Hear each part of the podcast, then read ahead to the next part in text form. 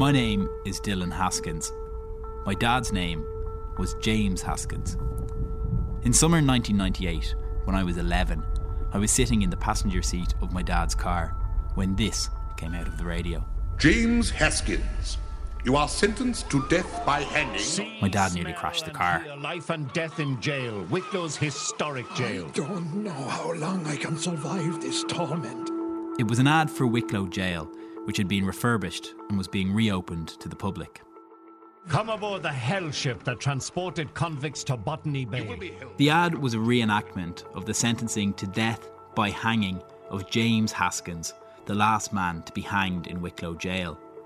Not only was my dad's name James Haskins, my grandfather was James Haskins, and his father was James Haskins. And we originally came from Wicklow. You will be held in the county jail at Wicklow until such time Wicklow's as a- historic jail, Wicklow Town. A story of crime, cruelty, exile, and misery. Open 10 to 5, 7 days a week. Could it be that we were related to the last man hanged in Wicklow jail?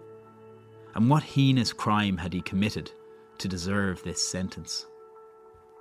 My dad went on a bit of a mission to find out more. The two summers after that radio ad were spent driving around Wicklow with my dad, knocking on doors, parsing through old church records, trying to find out who James Haskins was and whether we could be related to him. Dad had his theories, but the paper trail didn't go far enough, and the whole matter was shelved as a cold case in our family history. My dad passed away nine years ago. One of the things you realise when a parent or a grandparent dies is how much knowledge has died with them. Last year, I realised of all Dad's work tracing our family history, I only knew vague, scattered bits of it, but nothing about how it all joined up. I got nostalgic for that summer 17 years ago. I wondered if those old people we'd spoken to about the murder and about Haskins in that part of Wicklow were still alive, and if they weren't, had the story died with them. I also think there's something in us that makes us want to go further than our parents, so we decided to try and finish what he'd started.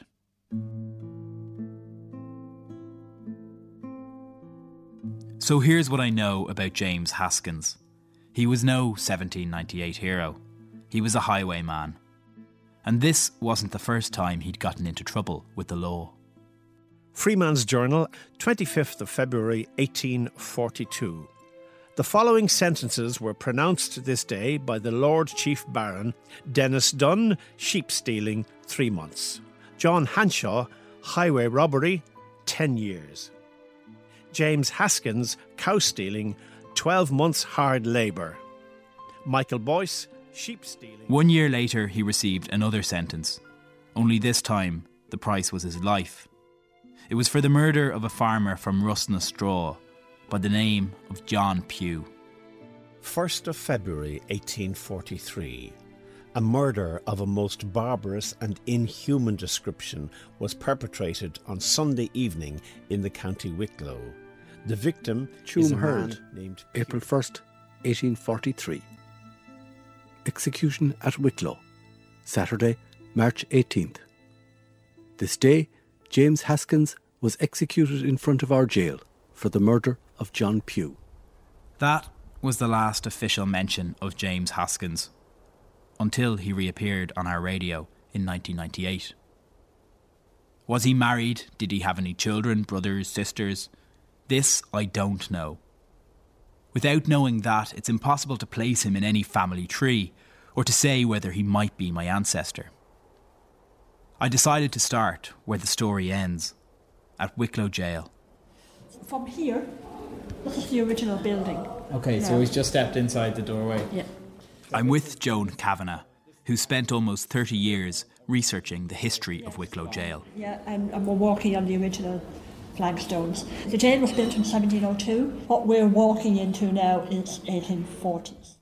Joan was part of the original team that established the jail as a tourist attraction back in 1998 after extensive restoration. So we We walk through the, Great. the gates. We, we walk down the, the stairs here. very narrow passageway. The jail operated for 200 years, until it finally closed in the early 1900s. How my dad first came across this story was the advertisement, which used the name James Haskins and the Yeah. judge's voice going, James Haskins, you've been sentenced to death.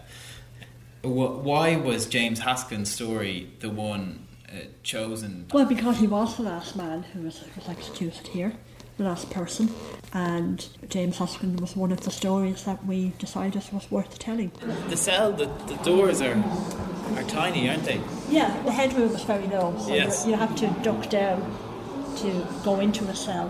Which I'm doing right now.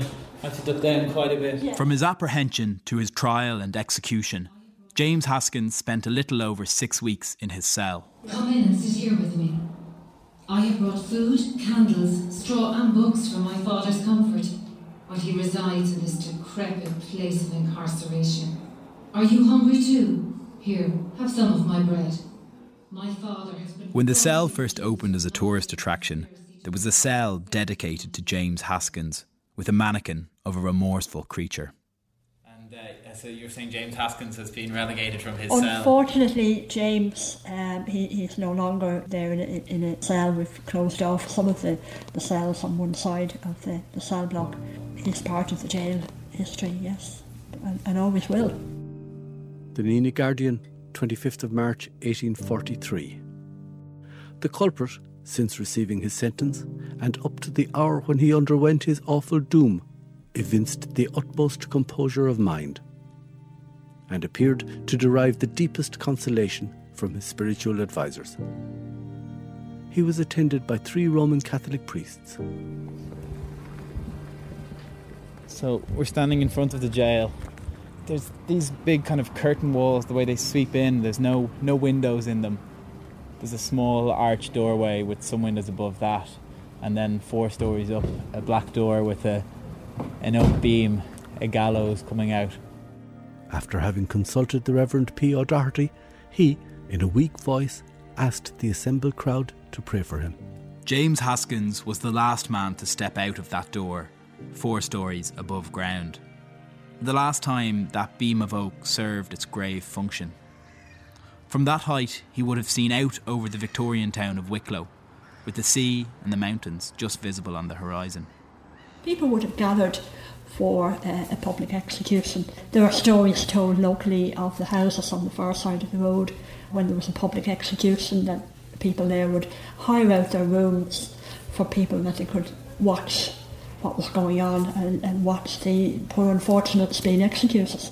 Haskins has been buried within the precincts of the jail. On, on this one, it just says about the, the the burials in the 1900s. The bodies that were buried here were covered with quicklime to prevent them from smelling and to speed up their decay.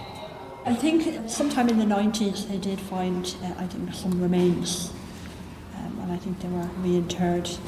There must have been quite a lot if they had, if they were generally buried in the jails. In 1798 period, they supposedly dumped the bodies out in the bay, but that caused a problem for the local fishermen who didn't didn't want the bodies, as you can appreciate, floating out there. Of course, yeah.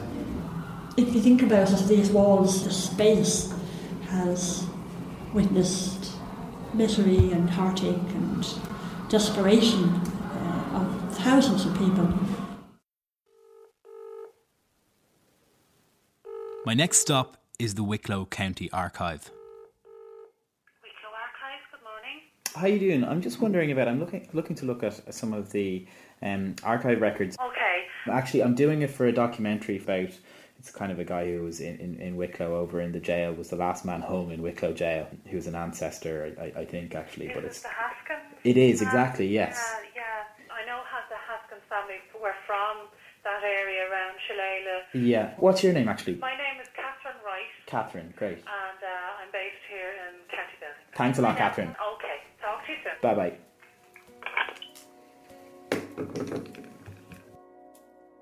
I did it from the two ends. I looked at James Haskins, the man who was hanged in 1843. So, yes, looking at the family, the, the Haskins family that James was reared into, you have William and Margaret. William Haskins uh, was the, the father, the head of the family, and there was siblings who were witnesses at James's trial, Thomas and I think it was Elizabeth. Yeah, you, you yeah. mentioned that to me. So there are, there are little cl- clues about the family. So James had a brother and a sister, but they weren't his blood relations. Catherine discovers that James was what was called a foundling. Was it normal for someone to take a name and be adopted into a family like that? Sadly, at the time, so many, if, if women fell pregnant out of wedlock, they may have felt forced into abandoning their child. So there were, you see a lot of foundlings mentioned in the parish registers. It's a very sad thing, and um, we don't really know his origins, but um, they would have always been marked out as a foundling, you know, Mm. and really the, maybe the rest of the family. It's hard to know why he ended up going into that life of crime, but you know, when you think about it, maybe they never accepted him, maybe he always felt like an outsider. Who knows? From the records, we're able to pinpoint where in Wicklow James grew up. So I looked in the parish registers, and we did we did find that there was a Haskins family with Father William living in the Tinahely area, and the name of the townland is Mangans, and that townland is actually mentioned on the court papers. Yeah. So bit by bit, we could piece together that this was the Haskins family that James was reared by. There is no record of when James was born or how old he was at the time of his execution, but I know from newspaper reports that he himself had a family and several young children. Catherine finds a record for his marriage, and I learn for the first time that his wife was a woman called Sarah Griffin. There's also records for two of his children. Oddly, one was baptised Protestant and the other Catholic, a girl, Margaret, and a boy, John. He would have carried the Haskins name, which means, in theory, I could be descended from the last man hanged in Wicklow jail. I'm beginning to see why my dad got sucked into this story. All these place names and seeing these, it's bringing a lot back to me from because you know the late nineties, early two thousands. My summers were spent in the passenger seat of the car driving around Wicklow, and uh, my dad actually got further than I thought he'd gotten. There wouldn't have been even a central database of parish records that he could have searched. You had to literally go from parish register to parish register and search them manually. I would, Which was would done. Which was done. was- Imagine that took a long time. It's again, it's a story. But once I started looking at the Haskins family and looking at the parish registers, it makes that person real. They had a family, they had siblings, but it was also very sad to think that it resulted in this man being hanged. You're seeing evidence of their lives and where they lived, and then you can picture where they lived. You can go and stand where they lived, Mhm. so it makes it so solid. So I decided to do just that and find Mangan's Lane where James grew up and where he was apprehended after the murder. But I wondered how much could survive 170 years. Here we go. There's a small little sign on the side of the road just coming into Tinahely here. It says Mangan's Lane. But this would have been, I think this this probably when they gave their address as Mangans. This um, this is obviously where it was. There's about a handful. There's about five houses spread along the road. They all look pretty old. Do you know what? I'm just going to call into this house.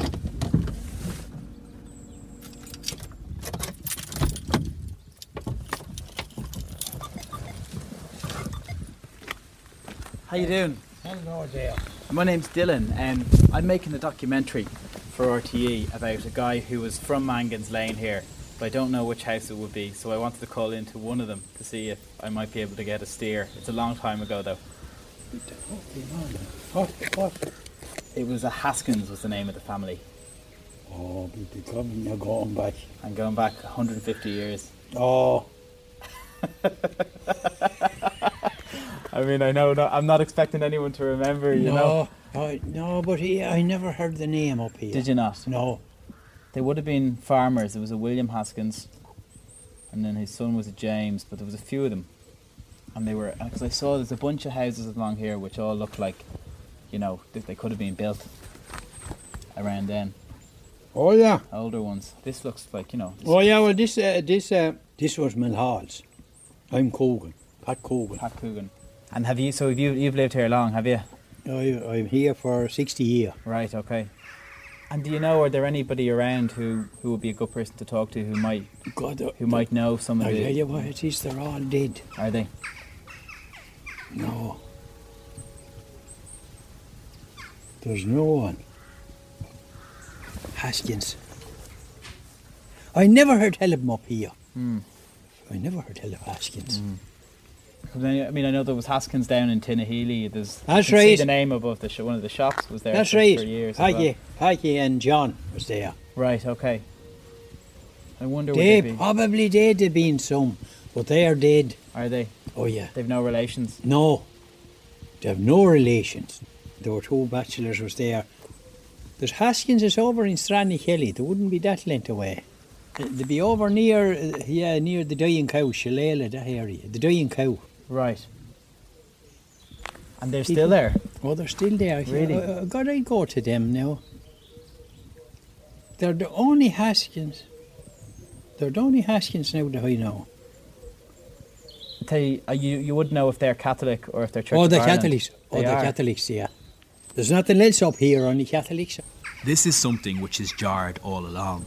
It seems James Haskins and his adoptive family were Roman Catholic, but I know for a fact that my family and most of the other Haskins in Wicklow were Protestant. You don't know the names of the Haskins who were up in Strannakelly. Oh, there's Tom. Tom, is it? Tom Haskins, yeah. Oh, you never heard tell of the, the, Dying Cow, you didn't? No. There's a pub, Yeah. little pub. Yeah.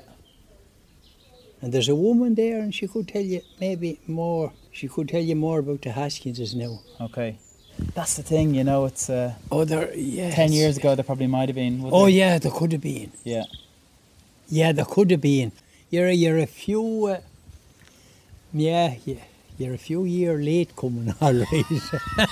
there's a few, a few gone. I'd be able to tell you. It's funny the difference that makes, isn't it? Oh yeah, oh, a few year makes an awful difference. Yeah.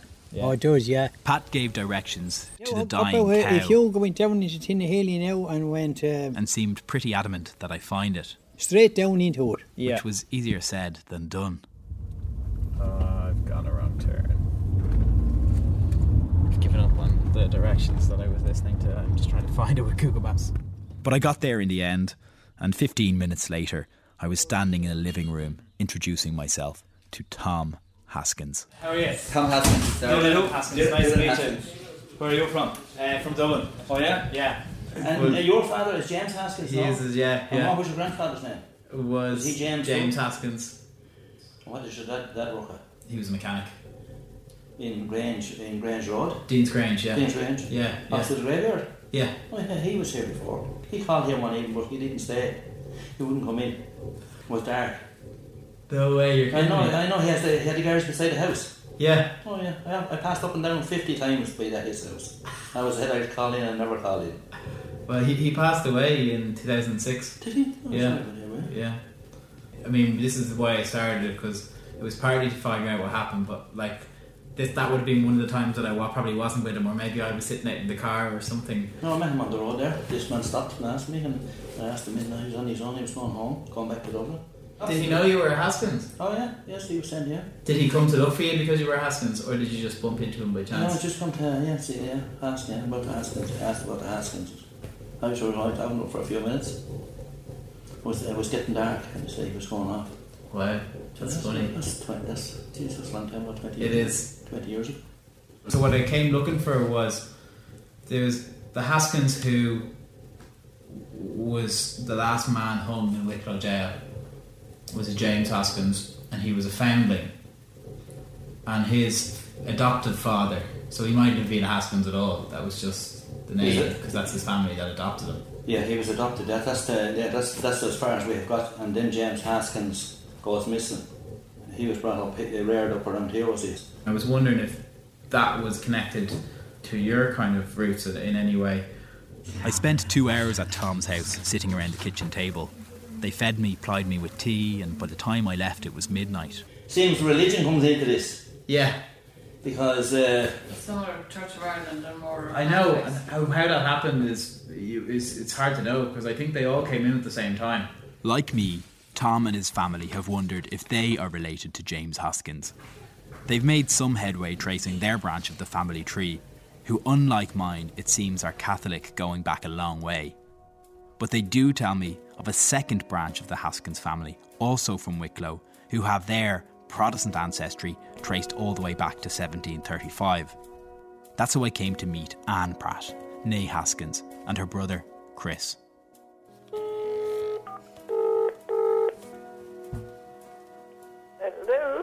Hi, could I speak to Anne, please? speaking. Hi, Anne. Um, my name is Dylan Haskins. The reason I was calling is I came across a family tree which you're listed as a researcher on to do with the Haskins families in Wicklow. Yeah, yes, There's a couple of missing links which I'm trying to kind of get at. yes. I mean, I don't know whether I want to find out he was related to me or not. Well, it, it gives one a certain cachet. yeah, absolutely, yeah. It'd be great to, to meet you.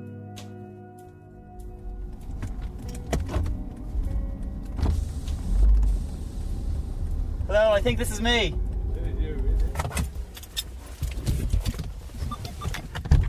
Hello, how are you? Well, thanks. How, how are you? I was just wondering if you look like a Haskins. Do I? You're fair. It's fair. well, this is really interesting. Yes, absolutely. Well, you've introduced yourselves. Yeah. Yes, and I didn't catch your name when Christopher. Christopher, very good. Mm-hmm. You're not the Christopher based in the UK, no? Yes. You are? Yes, I come from. We live in Yorkshire. Right. Yeah. Famous. My castaway this week is a businessman, the son of a Protestant farmer from County Wicklow in Ireland. He went to university in Dublin, then crossed the sea to seek his fortune in England. He married the daughter of the owner of a small group of dairies and, together with his newfound family, built the business into one of Britain's biggest food companies. He is the chairman of Northern Foods, Christopher Haskins. That was Desert Island Discs back in 1998. A few months later, he was made a peer by the British Labour Party. Baron Haskins of Skidby in the county of East Riding of Yorkshire. Our grandfather and his brothers, they moved from Tillyhealy, was the, our Very great grandfather. adventurous people. They moved from Tillyhealy to Wicklow and took over Wicklow. And when we were brought up, every shop in Wicklow had Haskins on it. Some shops had. Well, there were about five or six shops, um, and they dominated the place. Our father became a national. He was a nationalist. We always rather ashamed of the fact that we might have been our ancestors were Cromwellian settlers. No, but no, I don't think they are. We're I not think- that sort. Any more than we're the sort of people who'd have the last person hanged in Wicklow jail. You were saying your father told you this when you were younger that, that the last man yes, on he the did. was. So, so it obviously was known in the family. But we always thought it was one of his jokes. He was slightly inclined to joke because we're such a respectable crowd. they couldn't have that sort of background. There are some sort of genetic things which repeat themselves in families. It's quite haphazard in human beings, Mm. but you can see it. And my father used to say it was for stealing sheep. Well, actually, he had been imprisoned the year before. Oh, I see. He was that kind of guy. the story gets blacker and blacker. Anne and Chris have done a fair amount of family research, but there's no James Haskins on their family tree. Church of Ireland, bootmaker. If I am related to their side of the family, then I'm not descended from the hanged James Haskins. Luckily, I found just the person who might know. Back in the late 1990s, my dad had discovered a second cousin of his called Harry Haskins, who in his retirement was also doing family research. I met Harry for the first time and told him that I couldn't see where, if at all, our branch connected with Chris and Anne's side of the family. I don't either. I, I never did. I've been trying to make that connection somewhere. Your father was so convinced that we're linked into them, although how to find it. I've been thinking all along that the Protestant Catholic divide within the extended Haskins family might be the key to establishing that James is not related to me. But Harry tells me it's not that simple. Our family is very mixed. We've Protestant, Catholic, we've Methodist, we've Presbyterian. So the Catholic Protestant thing isn't the key. So we're back to finding out whether my branch of the family connects to Anne and Chris's side. My dad had exhausted the archives, but what about the scientific route? If I can prove that Chris Haskins and I share a common ancestor, I'll know that I'm not descended from the children of the hanged, adopted James Haskins because he wouldn't share the so called Haskins DNA. I contacted Dr. Jim Wilson from Ireland's DNA, a company who specialise in ancestry DNA analysis. your potential relationship is in the male line. You're related from father to son to grandson uh, through the generations if you are related, and we know that because your surname is the same. So if you and Chris are related, you will have exactly the same Y chromosome, this piece of DNA. Uh, that has you've both inherited from your father's father's father's father's father's way back in history. Okay, wow. Would this have been feasible to do 15 years ago when my dad was researching this stuff? Absolutely no way. It was exceedingly time consuming, very, very expensive, and there was no option for ordinary consumers to take uh, these tests. So I just need to, and Chris needs to, uh, to send you uh, uh some of our spit. Chris was game, so we sent off our saliva samples to the lab for analysis. In the meantime, I went to find the house in Russnastraw where John Pugh was murdered. I knocked on some doors until finally I got a breakthrough, courtesy of a farmer called Willie Stedman. Hello. Hello. Nice to meet you. You too. Not only is Willie the best man for stories in the local history of the area, he actually lived in the house where the murder happened. Willie Stedman is a tall man, 89 years old, and still driving a combine harvester. Remarkably, he was able to tell me all the details of the murder 170 years ago, as told to him as a boy, which, along with the newspaper reports I'd found, gave me a much clearer picture of what happened the night of the 29th of January 1843. This um, Pugh man, you see, he lived, you know where he lived? Uh, we lived in the house for 11 years after when we were married. The Belfast Newsletter, 3rd of March 1843. James Haskins was given in charge for the wilful murder of John Pugh at Rossnastraw near Tinahely. The story is he was only after getting out of jail the day before. He was, the lad was in jail often or he was out. And he, there was another man in jail along with him, and he was getting out around the same time. And the two of them had planned to go murder this man for to get money because he was the only likeliest man that had money, a money lender. Yeah, you yeah, see. Yeah. The victim is a man named Pugh who had acquired some few hundred pounds by lending small sums on interest to the needy neighbours and occupied, in common with his wife and son, a cottage in Killavanna near Tinahely. But uh, the other lad didn't get out the following day, and your man went on in his own. and, and, yeah. But he went and did it himself. He went and did it himself, yeah. Yeah, well, he had it well planned, and he had to get the son and the and the mother away from him. The mother was uh, money, of course. Where he kept the money was that time there was such a thing as an oaten mail bin, and that was kept beside the fire with oaten mail in it for to keep it dry. It was lined with leather, and he had he had the money, but it was down between the leather and the timber in this oaten mail bin. That's where he kept it, and your man got no money. He didn't find it. Didn't find it. The moneylender John Pugh lived in the cottage with his wife Bridget and their son. Bridget and John also had a daughter, but she didn't live with them. She lived two or three miles away. Pugh they were going to bed one night, and a knock came to the door and said that they wanted to go to Corrivarnish where they had relations and there was some had took bad and they were to go the family was awakened from sleep by violent knocking of two or three men, as yet unknown, who stated that Pugh's daughter, who lived at a distance of two or three miles, had taken suddenly ill in childbed. He had some relations up in Corrivarnish, and the idea was that they had got bad and they were sent for. Bridget and John's daughter was supposedly so ill, they were told, that the priest had been called for, and she'd be dead within the hour.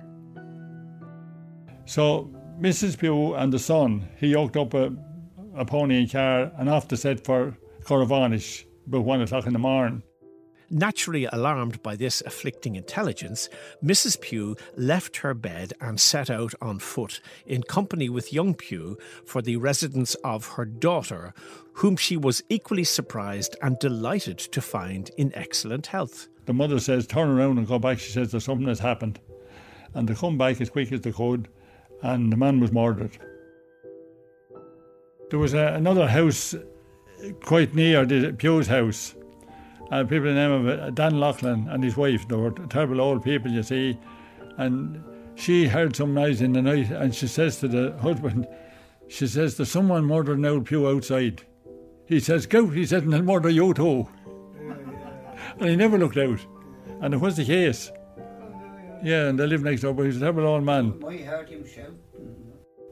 But he didn't go anywhere, but he lived next door.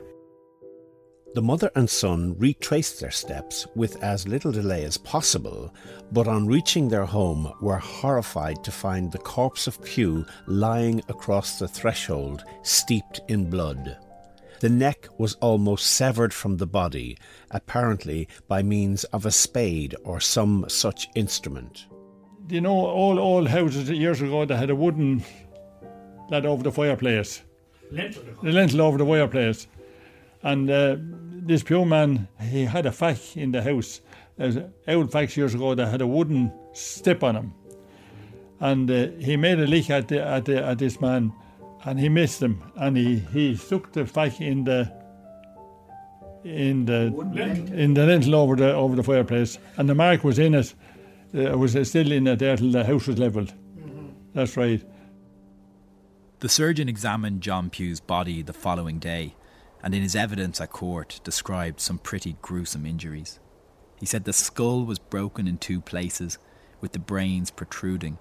He saw a wound over the eye where the temporal artery was cut, from which the blood must have spouted and struck on any object that might be opposite. And the deceased's hands were much bruised, as were also his legs. He was got the next day, but he was a suspect because he was only after getting out of jail the day before. We understand that a herdsman who lives in the neighbourhood of Rathdrum has been arrested on suspicion of being concerned in this atrocious deed. The newspaper reports of the trial tell of how James Haskins went to his father's house at about four or five o'clock in the morning on the night of the murder. His adopted sister Eliza Haskins testified that she hadn't seen James for about three years, but when he arrived at their door in his bloodied clothes, saying he'd been in a fight, she washed his clothes and threw his jacket in the ditch outside the house to dry. The circumstance which tells most against him is that he was seen with a strange suit of clothes upon him on Monday morning. Search was made for his own clothes, and it is said that they were found in a ditch spotted with blood. This man Wilson, he lived there quite near where Pugh uh, lived. He lived only lived up the road. He was a small farmer there. But anyhow, he met this man on the road and he going home at a late hour. And the man said good night, you see. When the man this man was got, he was brought to Wicklow jail, you see, and there twelve men passed up that he couldn't see, and every one of them said good night, you see. And the minute this lad said good night, he says, That's your man. Yeah, yeah. He picked him out. Yeah. They picked him out by the voice. The voice out of the twelve.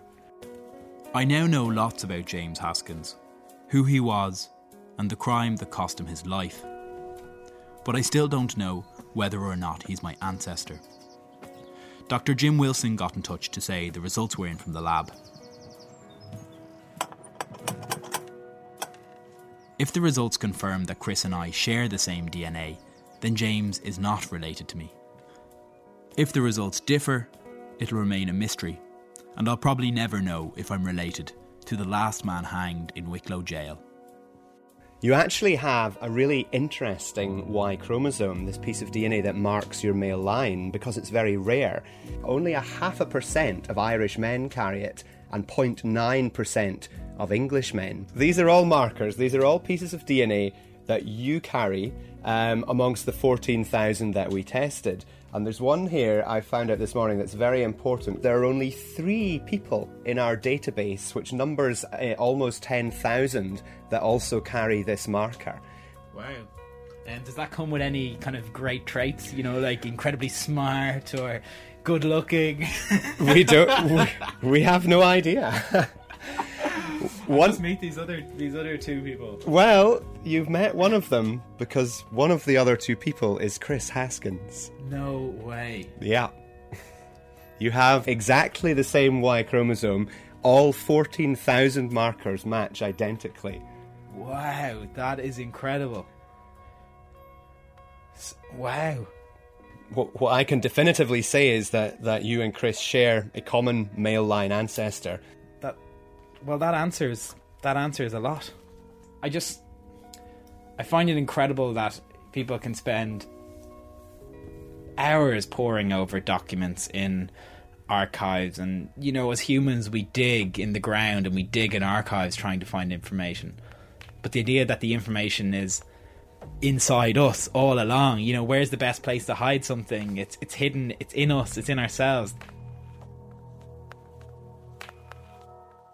So I got my result. And on Friday, the 24th of February 1843, after a three day trial, James Haskins got his verdict. Baron Pennefather commenced to charge the jury at three o'clock. The jury retired for about an hour and returned into court with a verdict of guilty. The learned judge called up the unfortunate culprit and passed upon him the awful sentence of the law, which the prisoner heard without any apparent emotion, and was removed without his having made a single observation. It was uh, exactly six weeks from the day he was got to the day he was hung.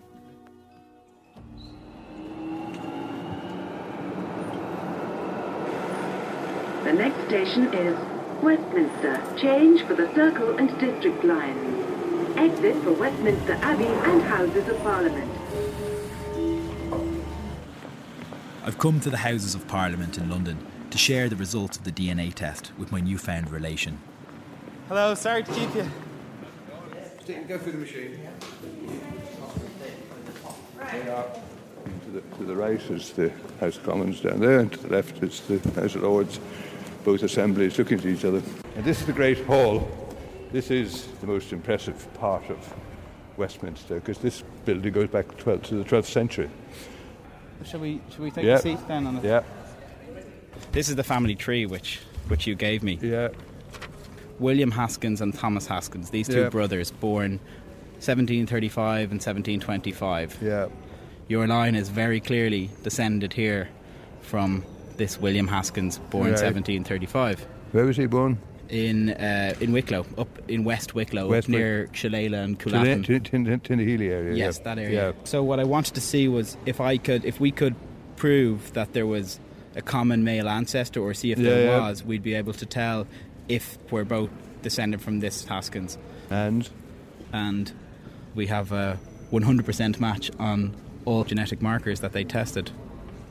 With, with me? Yes. Really? Yes. Did you ever get uh, find out who the Haskins who was? was? Was he a relation of ours? So he was adopted, I found out quite early on, but I think proving that we all come from the one person in Wicklow makes it incredibly likely that Yeah. his adoptive family are related. But they were Catholics, which I was which I was very intrigued to find out as early as the 19th century, and my line were all Protestants Yeah, then, yeah, as yeah. were yours. So I've no way of finding out when they became Catholic.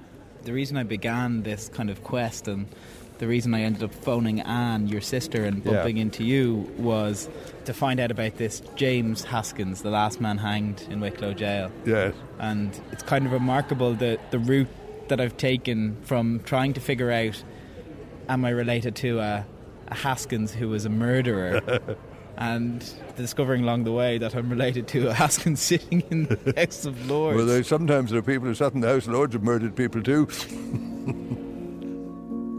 Although my dad couldn't prove it, his hunch about our branch of the family connecting with Chris and Anne's was right. Once I'd solved it, the first person I wanted to tell was my dad.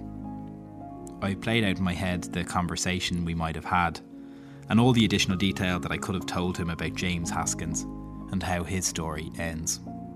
March 18th. This day, James Haskins was executed in front of our jail for the murder of John Pugh.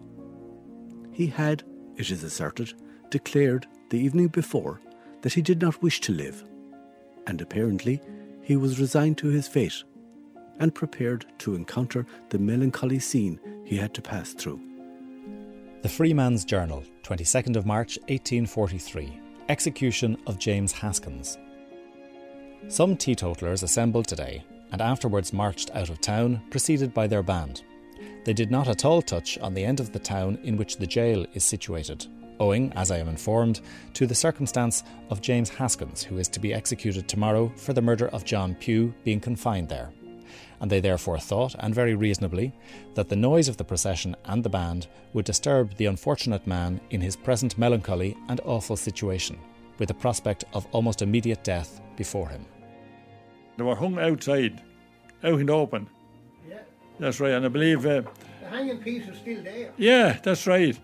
The women used to bring the children there for to see him being hung, to frighten the life of them in case they do such a thing. Do you know?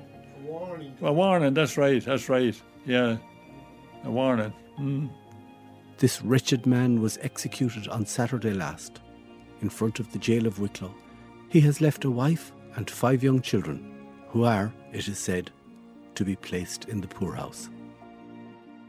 He was the last man to be hanged in Wicklow jail. Was he? He was. Yeah, yeah, yeah. What year was that, you said? 1843. Yeah. That was the story.